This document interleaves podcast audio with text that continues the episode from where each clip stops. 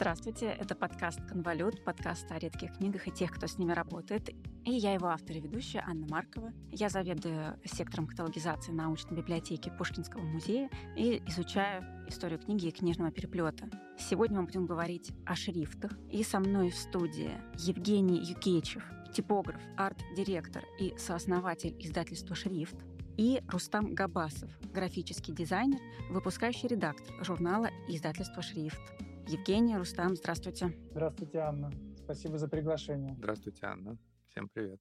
Ну что, мы начнем нашу беседу о шрифтах. И я, как э, библиограф, позволю себе цитату из э, прекрасной книги, выпущенной в 1924 году Владимиром Яковлевичем Адурюковым. Книга называется «Библиография русских типографских шрифтов». На Западе изучению шрифтов придают большое значение, так как шрифты представляют интерес как памятники прогресса типографской техники. В Оксфорде и Лейпциге существует ученость общества, деятельность которых посвящена исключительно изучению шрифтов. Мы до сих пор не имеем истории наших шрифтов, несмотря на то, что у нас имеется довольно богатый материал, заключающийся в целом ряде изданных как частными, так и казенными типографиями образцов шрифтов. Что у нас нет еще истории наших шрифтов, в этом нет ничего удивительного, так как мы до сих пор не имеем библиографии по истории книгопечатания и типографского искусства в России, подобно тому, как нет библиографии по изящному искусству. До 1922 года на русском языке не было ни одного специального исследования вообще о шрифтах, и краткие сведения имелись лишь в немногочисленных трудах о типографском деле. Рустам Евгений прошло сто лет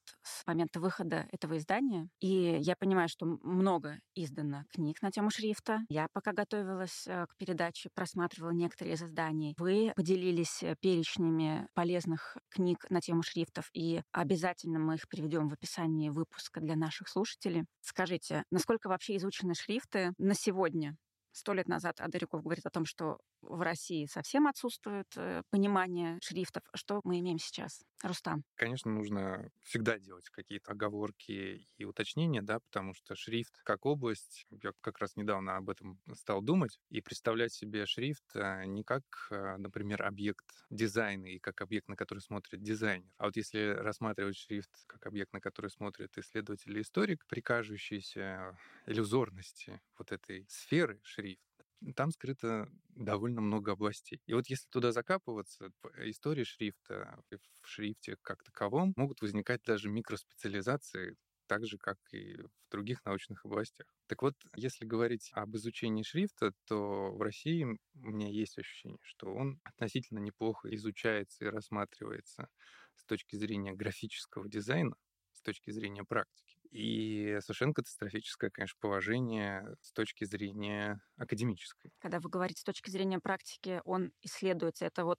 э, то, что делают наши современники, словолитчики сегодня. Да, дизайнеры, люди, которые что-то пытаются исследовать именно вот с этой оптикой например, исторических реконструкций, или как мы их иногда называем, ревайвалов, да, так или иначе, с очень прикладной точки зрения. А академический подход? Академический подход, э, о нем сложно говорить, потому что он, по сути, не был сформирован как таковой. Все-таки академический подход подразумевает какую-никакую школу, а может быть и не одну, да, если какой-то предмет человеческой практики, творчества попадает под академические исследования, там возникают различные способы, различные методы исследования. Шрифт, к сожалению, постигла довольно печальная участь. Какая-никакая школа начала складываться еще, может быть, в советское время, если брать до перестроечную пору. Но потом, после перестройки, по сути, это была работа энтузиастов. Энтузиастов, как правило, это были практики, которые просто урывками пытались изменить свою практическую оптику на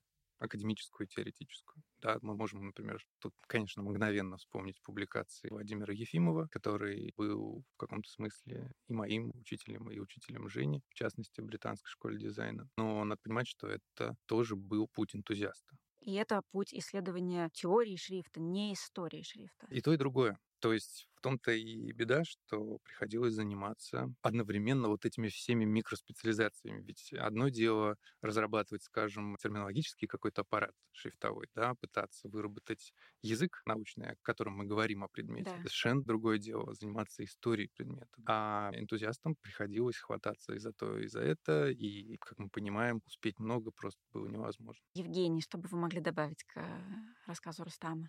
Я добавил бы иллюстрацию дефицита информации, которая действительно существовала и существует на тему истории шрифтов в русскоязычном пространстве. И вспоминая годы нашей учебы с Рустамом непосредственно на а курсе где вы, где вы шрифта, учились? курс шрифта типографика в британской школе дизайна. Это было несколько наборов, курировал их э, Илья Радурман. Состав э, педагогический был на тот момент, наверное, просто звездный, потому что мы успели поучиться у Владимира Венедиктовича Ефимова, Александра Владимировича Торбеева, наших молодых педагогов, получить всесторонний взгляд на профессию. Но в то же время, занимаясь и делая первые шаги в профессии, мы понимали, что литературы или информации на русском языке катастрофически мало. И все, что есть, как Рустам и сказал, это, в общем советское наследие. Несколько еще периодов я бы еще выделял. Послереволюционный период, потом доперестроечный. Это знания, которые были накоплены так или иначе в рамках институций, например, в рамках НПО «Полиграф МАШ». А что такое НПО «Полиграф МАШ»? Научно-производственное объединение, да. э, Это Да. знаменитое... Ну, как знаменитое? Оно вообще не знаменитое.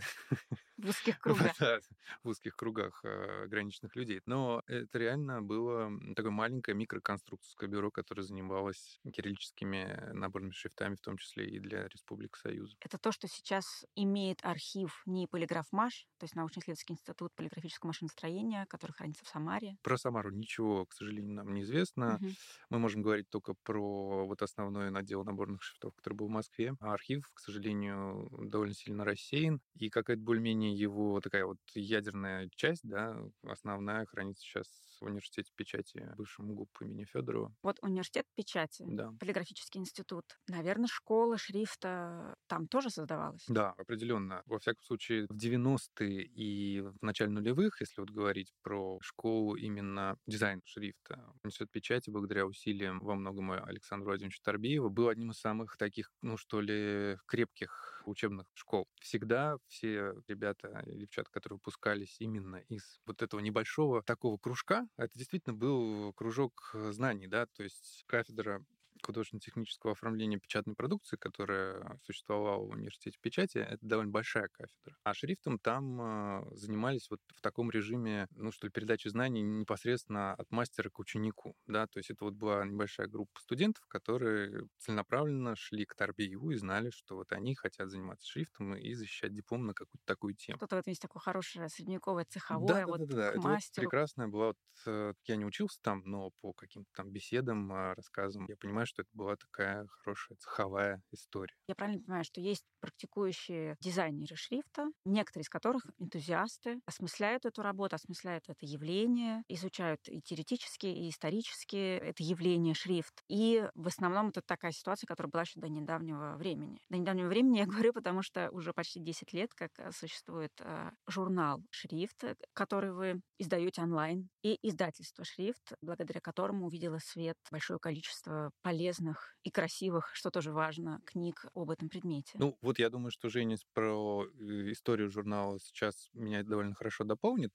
Я только коротко скажу, что и появление журнала, и его работа — это, по сути, продолжение той истории, когда профессиональное комьюнити шрифтовое, именно практики, да, которые разрабатывают шрифт как продукт, они сами, по сути, занимаются еще и спасением себя с точки зрения теории, истории и каких-то конференций, и, в общем, то, что мы называем знаний, которые как бы прикладываются к практике. У нас нету такой ситуации, что вот есть мы, ребята, которые сидят и рисуют шрифт, а есть вот какие-то прекрасные институции или группы исследователей или еще что-то, которые вот э, смотрят на шрифт с точки зрения теории. Профессиональное шрифтовое комьюнити, оно само себя спасает. И журнал «Шрифт» — это во многом и было такой попыткой создать какое-то крепкое, внятное, не то что медиа, но регулярное издание, да, где мы сами себе бы немножко помогали в плане истории, изучения шрифта Практически это был наш ответ на дефицит информации и наше же продолжение исследовательской деятельности, которую мы в рамках работы над шрифтами вели и ведем. То есть это постоянный непрекращающийся процесс самообразования в какой-то степени, потому что материалы, которые готовятся нами к публикации, занимают довольно много времени, они достаточно часто просто бессовестно длинны, и это похоже на те лангриды, которые сложно освоить с экрана компьютера, не то чтобы с телефона, но тем не менее, это фиксация знаний, это те материалы, которых мы не смогли найти и создавали сами. И, соответственно, те исследования, которые мы публикуем, они закрывают определенные лакуны именно в русскоязычном пространстве. Мы начали с того, и даже ваша цитата как раз была о том, что по сравнению с западным опытом наше информационное поле очень скудно, и оно продолжает, в общем-то, оставаться достаточно ограниченным, поскольку ресурсы, которые можем вкладывать в это мы, практики, они далеко невелики, и нам приходится, конечно, совмещать практическую работу с просветительской. В отличие от, например, университетов или профессиональных сообществ в Европе в Америке, у которых есть издательская деятельность, исследовательская деятельность и академические программы. Поэтому существование журнала «Шрифт» — это, в общем-то, от безысходности, будем так говорить. Это правда.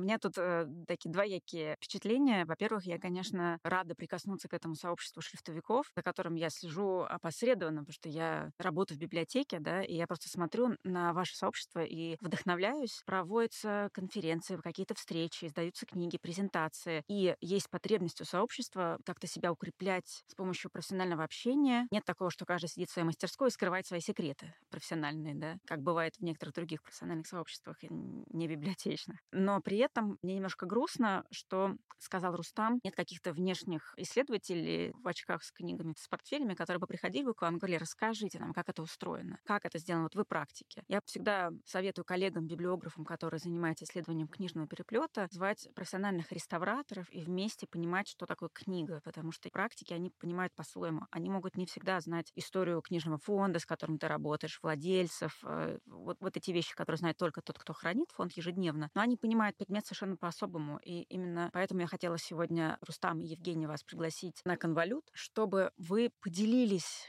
тем, как хранители редких книг, как библиографы могут влиться в этот процесс исследования шрифтов. То есть те люди, которые хранят э, огромное количество материала, скажем так, который может быть анализирован, и который пока в целом как бы систематически не подходит к этому как к предмету исследования. Вот что я конкретно имею в виду? Что при работе с редкой книгой библиограф анализирует множество параметров. Конечно, автора, текст, э, место выхода, библиографический формат доли листа, бумаги. До шрифта у него не доходят руки, поскольку только если перед ним анонимное издание или там с утраченным титульным листом, шрифт может стать вспомогательным элементом для идентификации издания. Это важно. Но шрифт как отдельный элемент изучения, ну, практически не встречается.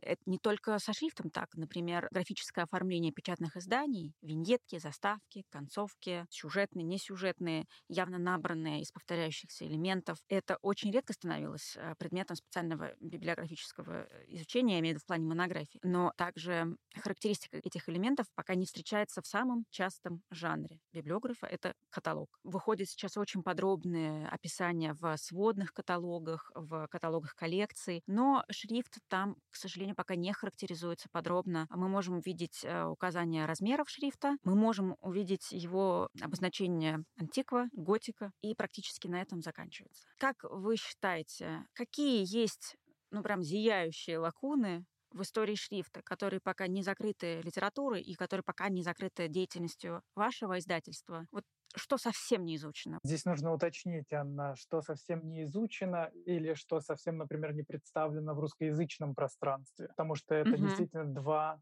очень да. разных мира. Вы правы. Давайте начнем тогда с более простого варианта. Вы как профессионалы и профессиональные читатели, потому что кто может быть более профессиональным читателем, чем редактор, который отслеживает все, что выходит, думает, какие из изданий надо перевести и опубликовать на русском, какие надо заказать или написать. Скажите, что максимально полно уже изучено? Вот мы можем сказать, да, вот эта область, она в принципе изучена, ну, есть кто-то по мелочи, что доработает, но в целом мы можем этим не заниматься. Есть ли такое на русском языке? Не в бровь, а в глаз, конечно, вопрос. Э, я тоже могу здесь э, вот просто сейчас размышляя об этом, пытаясь что-то сказать, да, могу только постепенно как бы сужать рамки этого вопроса. И опять же оговариваться, как и Женя уже сказал, что мы сейчас вот прям вот э, говорим именно о русскоязычной литературе. Мне кажется, что более-менее хорошо изучена первая треть XVIII века и гражданский петровский шрифт, вот печатные шрифты, потому что все-таки это было зафиксировано в трудах очень такого скрупулезного исследователя Абрама Шицгала, и существует э, и, во-первых, его диссертации, и потом на основе нее он написал более-менее популярные такие труды, где тоже, кстати,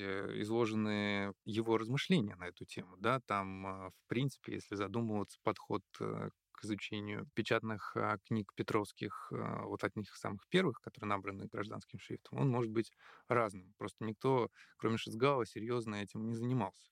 Но, тем не менее, вот 18 век, вот его первая треть, именно типы и виды первых реформированных шрифтов, ну, можно сказать, что в каком смысле изучены. Мы можем это так вот в полном объеме подхватить, и если кому-то это интересно, заниматься, продолжать. Дальше начинается, если честно, такие прям большие провалы черные. А до Петра? И до Петра совершенно нету каких-то внятных исследований именно, например, уставных типографских шрифтов.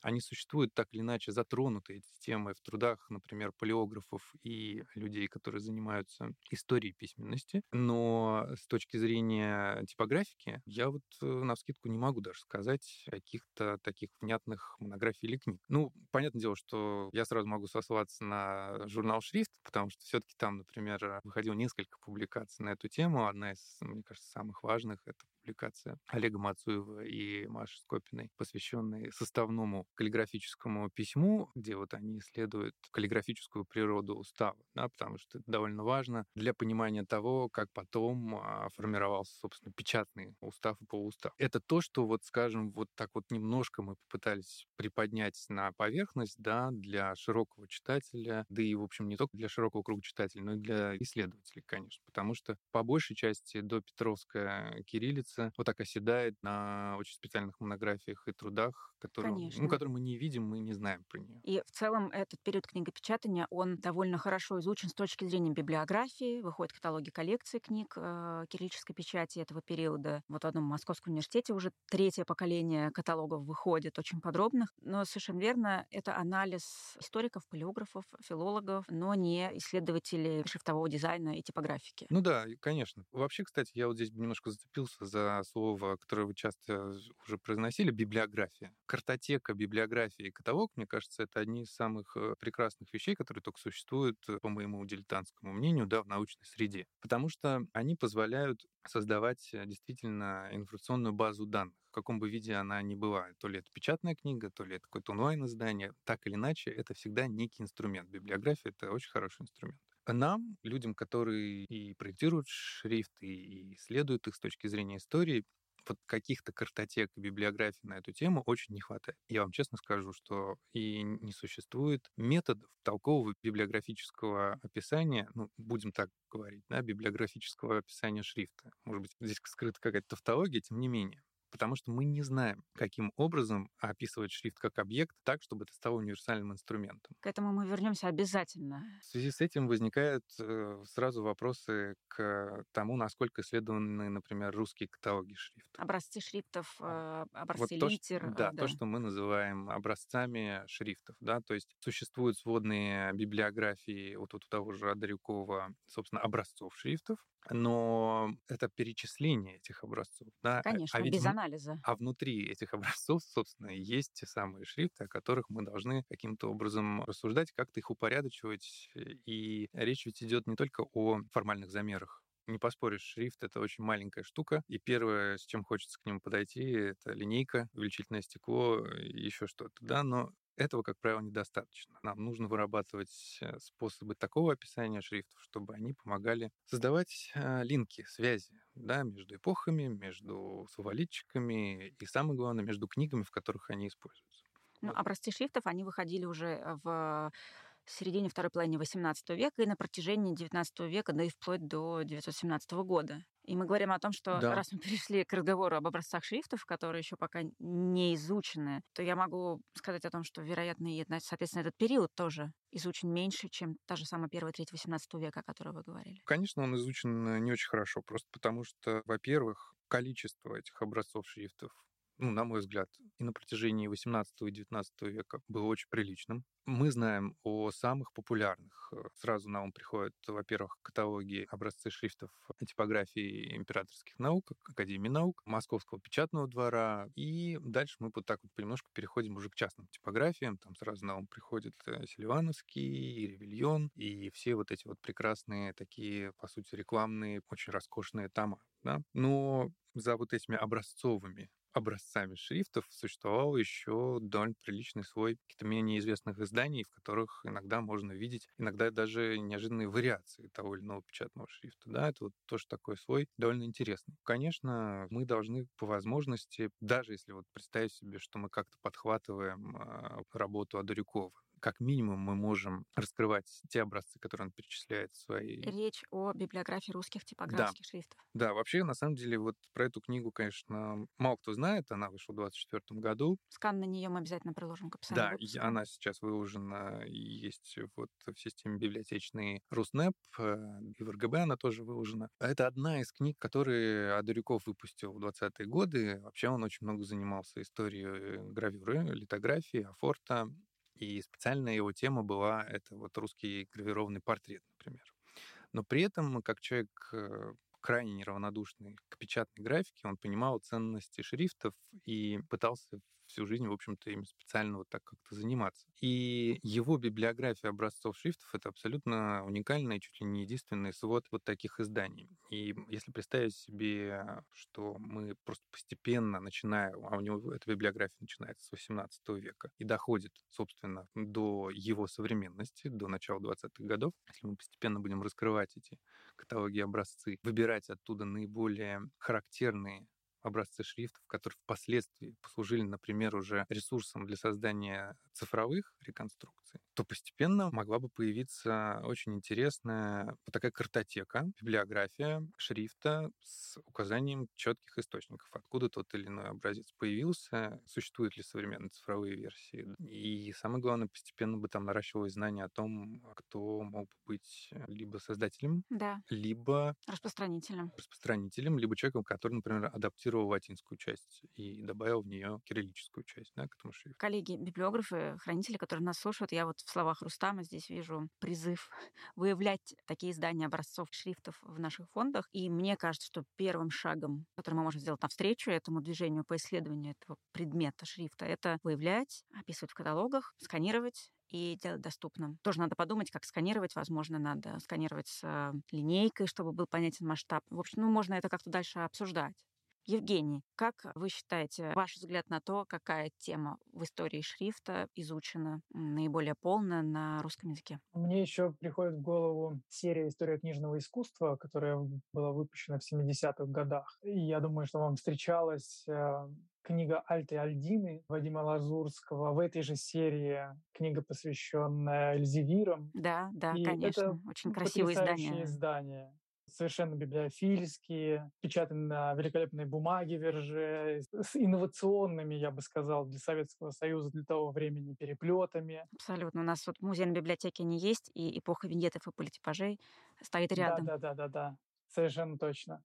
И все, что связано с этими изданиями, я бы их охарактеризовал как, знаете, такой трепет знаний. Это не приравняешь к академическим исследованиям, потому что та литературная составляющая, которая есть в этих книгах, и, в принципе, та форма изложения и подачи материала, это очень близко к жанру еще и художественной литературы. Нам преподносится миф и фактология определенная конкретных издателей. И вот этот колыбельный период типографики, я бы сказал, не то чтобы закрыт, он хотя бы обозначен сейчас да. для всех нас. Мы на нем каким-то образом сформировали свое отношение к ренессансному периоду и к тому, в принципе, какие события там происходили. Но это Ветхий Завет. Вот это все, что окружает сейчас профессиональное поле знаний и изучено, я бы сказал так, в магистральном формате. У нас есть совершенно конкретные представления о изданиях Альда, изданиях Эльзевира. Мы представляем себе подвиги Симона де Калина и так далее, и так далее. Но, по большому счету, ни шага в сторону, в углубление и в детали тех словолитчиков, тех издателей, тех соиздателей, мастеров, подмастерьев, которые сыграли не менее важные роли и сравнивая как раз исследовательские миры, будем говорить англоязычные, немецкоязычные и русскоязычные, то, конечно, наша сейчас первичная задача — это переводить и привносить, по крайней мере, те знания для исследований, которые можно осуществлять на этой базе. Ну, чтобы самим просто не иметь необходимость изобретать э, колесо, да, а пользоваться уже наработками западных коллег. Конечно, учитывая то, что исследования именно истории типографских шрифтов в англоязычном поле происходило тоже периодами. Были открытия, были а, развенчания мифов, и мы ко всему этому имеем доступ. Uh-huh. Мы видим, например, издания Абдайка, которые послужили фундаментом для исследования, за которым последовали книги и очерки исследования Стэнли Моррисона, после которого мы имеем возможность посмотреть на издания и исследования современных академических и практикующих типографов. Например, двухтомник Дэниела Беркли Абдайк «Printing Types», это довольно полный обзор хронологии и эволюции шрифтовой формы. Который вышел в 1922 году. Да-да-да, это 20-е годы. Это радует, потому что мы можем найти цифровую копию его, наверное. Возможно, кстати. То есть если мы будем смотреть на 20 век, то вот первая волна — это совершенно точно 20-е годы, это большое количество изданий и публикаций. Смотрите, мы шли параллельно, получается, да, Дарюков 24 год, Абдайк 22 и, в принципе, все было возможно. Да-да-да. И, соответственно, мы можем наблюдать и исследовательский интерес, и логику, ну, наверное, наведения оптики, которая вот последовала дальше. То есть, если можно рубежами обозначать, то это следующие, наверное, 50-е и 60-е. Это как раз э, Стэнли Моррисон и Плеяда. Но Стэнли Моррисон как такая гальюнная фигура этого движения и ориентир. Его книга, например, есть uh, Tale of Types, которая привносит новые детали к абдайковским исследованиям, новые опровержения в частности. То есть есть какая-то живая история, один исследователь подхватывает другого, идет дальше, какая-то преемственность. Есть интересная история в журнале «Флерон», я ее очень люблю, как раз журнал «Флерон», два последних выпуска из семи. Это такой был альманах о 400 страниц, увесистое издание. Два из последних номера редактировал как раз Стэнли Моррисон. По моему шестом выпуске был опубликован очерк Беатрис Уорд, которая провела буквально детективное расследование об истории шрифтов Граммона mm-hmm. с развенчанием заблуждений шрифтов, которые были выпущены в Америке к тому времени компанией Monotype, Жака Жанона. То есть пуансонист, шрифты которого долгое время считались Граммоном, был Жак Жанон. Соответственно, такой масштаб расследования мог себе позволить только очень увлеченный человек, которым был Стэнли Моррисон, ну и, соответственно, Беатрис Уорд, которая писала в то время еще под псевдонимом, поскольку невозможно было стать под своим именем и эксперт-женщина не воспринималась в сообществе. Вот такие были времена. Да. После того, как шрифты Гарамона непосредственно были представлены и опубликованы, история с пониманием гарамоновской формы уже была скорректирована. Это довольно интересный случай. Евгений, боюсь, что не все наши слушатели э, сходу вспоминают, а кто такой Гарамон? Клод Гарамон, французский пуансонист, э, и, в общем-то, наверное, один из важнейших авторов тех шрифтов, которые сформировали образ французского ренессанса вместе с э, Робером Гранжоном. Есть прекрасная книжка, которая не переведена на английский язык, но есть на немецком и на французском. «Наставник Гарамона». Я читала ее. «Мэтр де Гарамон», да. Да-да-да. Надо ее перевести вообще-то на русский. Очень, очень хочется. очень хочется. Об Антуане Ажеро. И его ученик был как раз э, Клод Грамон. Его шрифты есть сегодня у каждого на лэптопе, в компьютере. И мы можем благодаря компании Adobe и Роберту Слимбаху, получить о них представление довольно близкое. И хрестоматийные шрифты, об изучении которых мы говорим, сейчас все представлены, и, в общем-то, мы имеем возможность ими пользоваться. Хочется вернуться домой после нашей записи, открыть Word и начать смотреть эм, как бы современное прочтение исторических шрифтов. Но это отдельная, я думаю, большая тема. Я немножко выступлю в роли вопрошающего, может, потому что раз уж э, заговорили про Граммона, у меня к Жене есть один короткий вопрос, а, поскольку Жень занимался исследованиями в Институте Плантен Маретуса и так или иначе взаимодействовал непосредственно с а, плансонами и образцами шрифтов, отпечатков Граммона и Гранжона, и не только этих прекрасных словаричиков. Так вот, каким образом подходит а, в Антверпене вот на курсе в Институте Плантена Маретуса к тому, о чем мы уже сегодня говорили, к формальному библиографическому описанию шрифта. Вот у меня есть подозрение, что на самом деле и даже там, вот в таком уважаемом с очень большой историей институции тоже до сих пор еще не выработан, а вот какой-то внятный аппарат описания шрифта. Мой вопрос был бы созвучен вашему. Хотела расспросить ровно тоже, есть ли методика анализа шрифта? И вот, Евгений, поделитесь вашим опытом в институте Плантан Маретуса. Методика есть. И я бы сказал, что как раз исследование на курсе Франка Блокленда показало ее глубину проработки и уже текущий опыт, который сформировался в институте. Я хотел коротко рассказать о музее Плантена Маретуса, который находится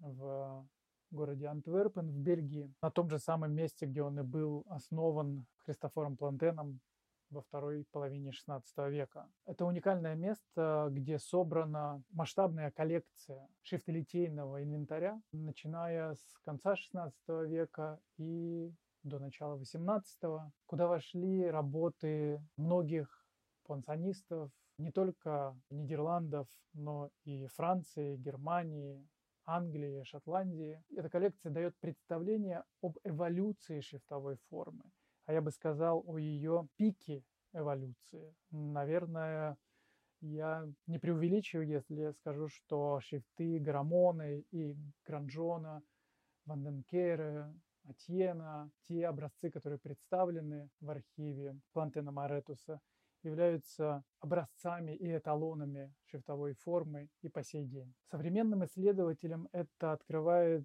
огромные возможности, тем более, что мы понимаем, что сегодня мы можем использовать не только фотоувеличительную технику, как это было в середине 20 века, а именно тогда архив был расконсервирован и проведена масштабная инвентаризация и опись всего имущества. Было сделано очень много гипотез, и историк э, Гарри Картер в частности, делал первые шаги по идентификации авторства, годов выпуска, изготовления, точнее, шрифтов. И это открыло большие возможности не только для того, чтобы мы смогли изучать шрифтовую графику под цифровым микроскопом, но и проверять гипотезы относительно тех технологий, которыми пользовались пуансонисты Ренессанса. Я коротко скажу и отправлю вас э, скорее исследовать самостоятельно работу Франка Блокленда, например, который исследует шрифты Ренессанса. Его диссертация посвящена паттернингу в шрифтовом дизайне, но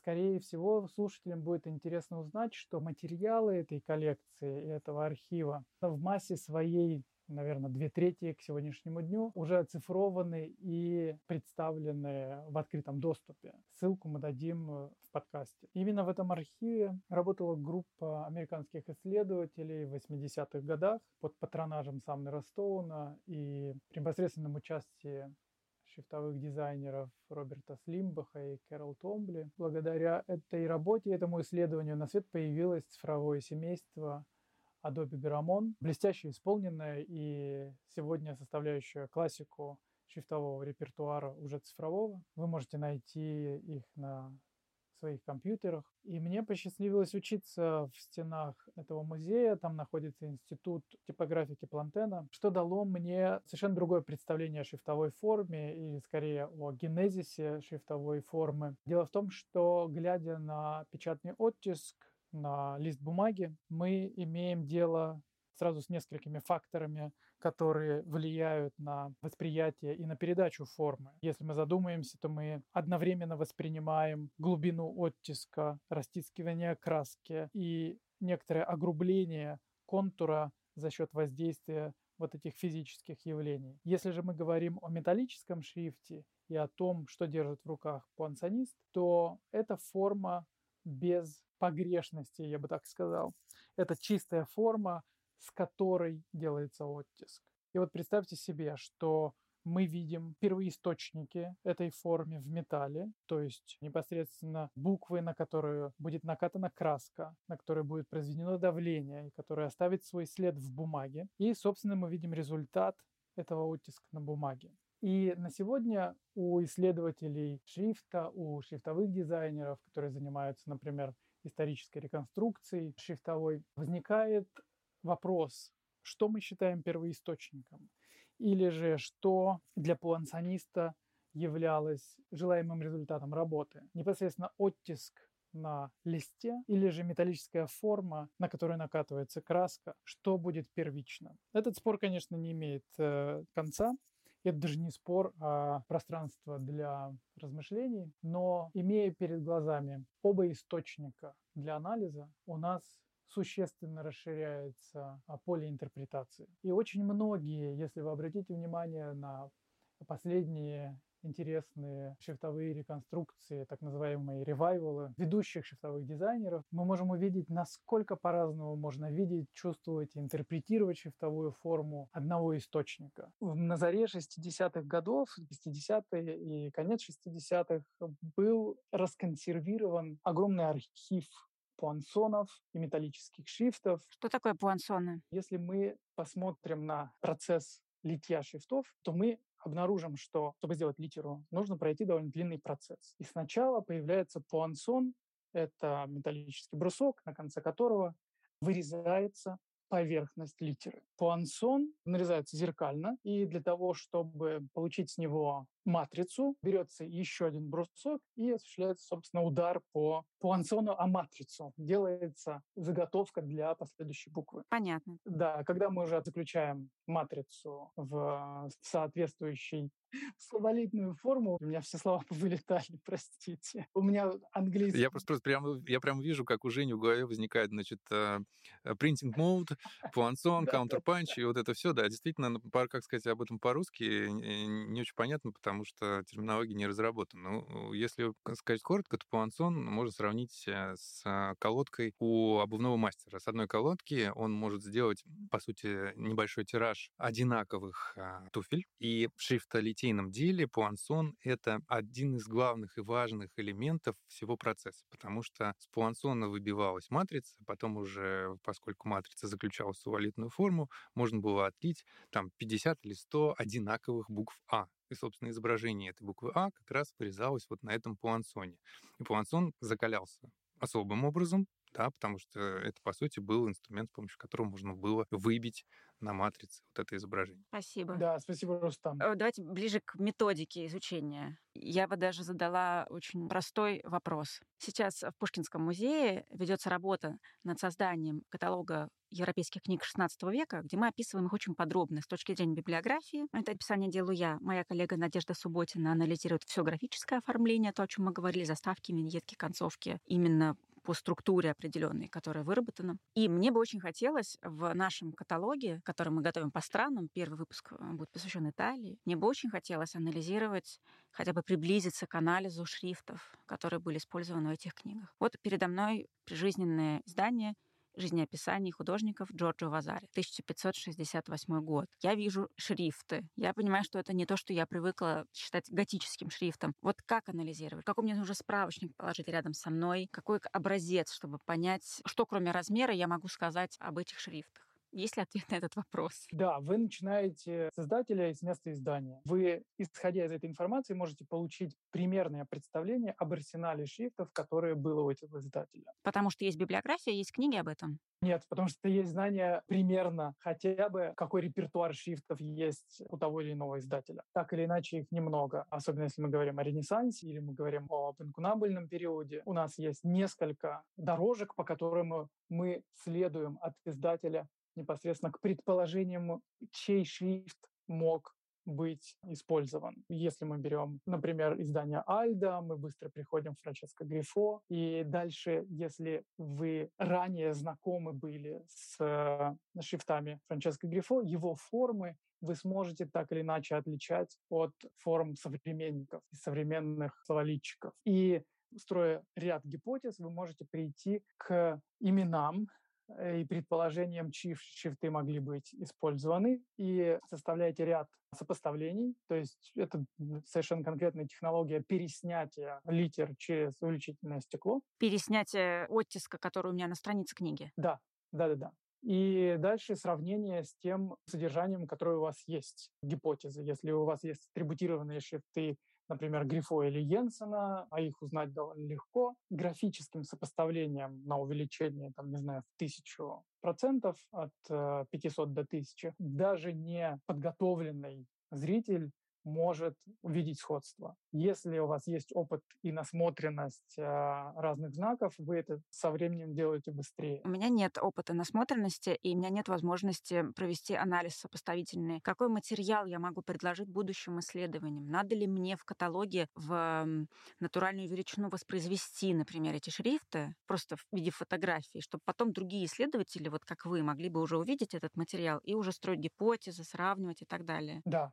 с э, шкалой миллиметровой обязательно в натуральную величину. Это минимум, который хочется получить. Если есть возможность сделать скан в высоком разрешении, это еще один шаг для того, чтобы заниматься идентифицированием уже более подробно. Спасибо. Тогда будем двигаться поэтапно. И сначала, наверное, будем просто обращать внимание на шрифты, которые в книгах, и публиковать их, воспроизводить э, тогда, когда это возможно, и разыскивать в своих фондах э, вот те самые образцовые образцы шрифтов, как э, такие рэперные точки, как такие узлы сосредоточения этой информации. Я бы порекомендовал здесь работу Рикарда Олока, и это будет в нашей библиографии как раз сопоставительный анализ. Он разобрал собрал шрифты Николя Жансона. Uh-huh. И это современный подход к анализу шрифта и к технологической обработке типографического материала. Очень интересно. Это да. работа 2000, буквально 19 года. Угу. Это новый стандарт сейчас в отрасли, я бы так сказал. Я бы добавил только к этому пару имен. То есть это те, те исследователи книги, на которые Алок тоже во многом опирался. Это Гарри Картер Review on Early Typography и любые публикации книги э, Джеймса Моузли. Спасибо, Рустам. Коллеги, признаюсь, что, несмотря на то, что я наивно люблю шрифт, ну, с тех пор, как начала заниматься исследованием э, истории книги, признаюсь, что этот эпизод, наверное, один из самых непростых для меня, поскольку много новой информации, новых терминов, каких-то проблем, которые пока только можно наметить пути решения. Но вот в завершении нашей программы позволю себе обнадежить и себя, и всех, кто нас слушает, коллег, библиографы, библиотекари, что мои прекрасные собеседники Рустам Габасов и Евгений Юкечев тоже когда когда-то начинали. И Евгений по первому образованию филолог, а Рустам закончил Литинститут. То есть мы, гуманитарии, мы можем приблизиться к пониманию шрифтов и с помощью и литературы, которая будет в описании выпуска, и с помощью просто вглядывания в этот материал. И мне бы очень хотелось еще, если честно, советоваться с, просто с шрифтовиками, консультироваться вот с практикующими мастерами. Мне кажется, вот если вот эти все вещи соединить, то мы можем начать вместе развивать тему изучения типографских шрифтов. Спасибо большое, Рустам. Спасибо, Евгений, что побеседовали сегодня со мной об изучении типографского шрифта, поделились своим опытом. Спасибо вам, что пригласили. Спасибо, Анна. И благодарю наших слушателей, которые вместе с нами были сегодня на конвалюте. И до новых встреч. Спасибо, всего доброго. До свидания. До свидания.